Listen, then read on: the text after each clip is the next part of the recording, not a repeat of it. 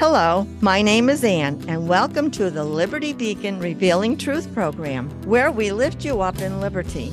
Now let's join our broadcast as Pastor Earl Wallace and Pastor Mark Brumbaugh explains how the Bible applies to our personal and civic lives. Today I want to discuss the Bible, racism, and breaking through to achieve goals. Mark 7, 24 through 30 tells us how the Syrophoenician woman's faith fulfilled her family and Jesus healed her daughter. It reads, a woman whose little daughter had an unclean spirit heard of him and came and fell down at his feet. Now the woman was a Gentile, a Syrophoenician by birth, and she begged him to cast the demon out of her daughter. And he said to her, Let the children be fed first, for it is not right to take the children's bread and throw it to the dogs. But she answered him, Yes, Lord, yet even the dogs under the table eat the children's bread. And he said to her, For this statement you may go your way. The demon has left your daughter. And she went home and found the child lying in bed and the demon gone. This story has an elephant in the room. You can sense tension from racial issues. But as God's people, what is the best way to deal with them? Did this woman obtain her goals by being overly sensitive and magnifying mischief to blame others for what could be considered a racial slur?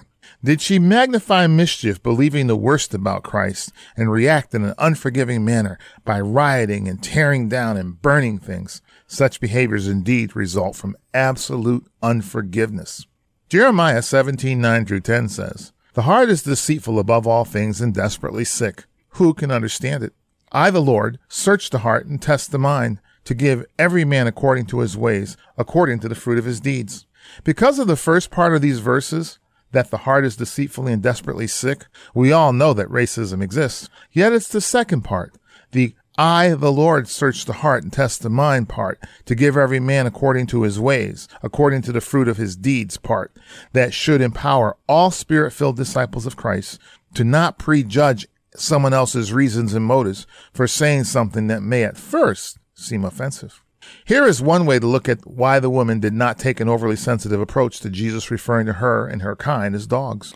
The cultural background to this story is that many people treat dogs as preferred pets and essential companions. Jesus perhaps knew that this woman was one who cherished her pet dog.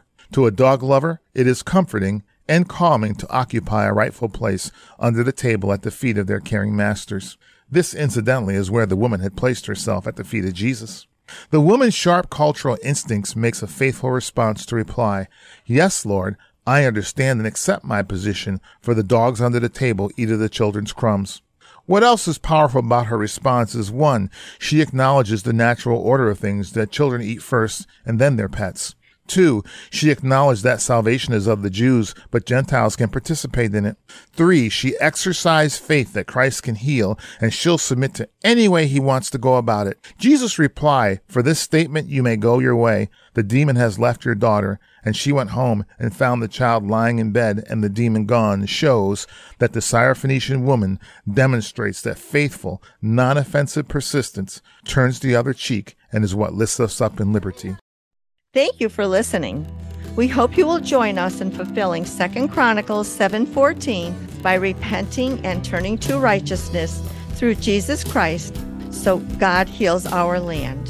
For more information about how the Bible applies to every aspect of life including civics, visit us at libertycfchurch.org. You can mail us at PO Box 235, Latham, New York 12110.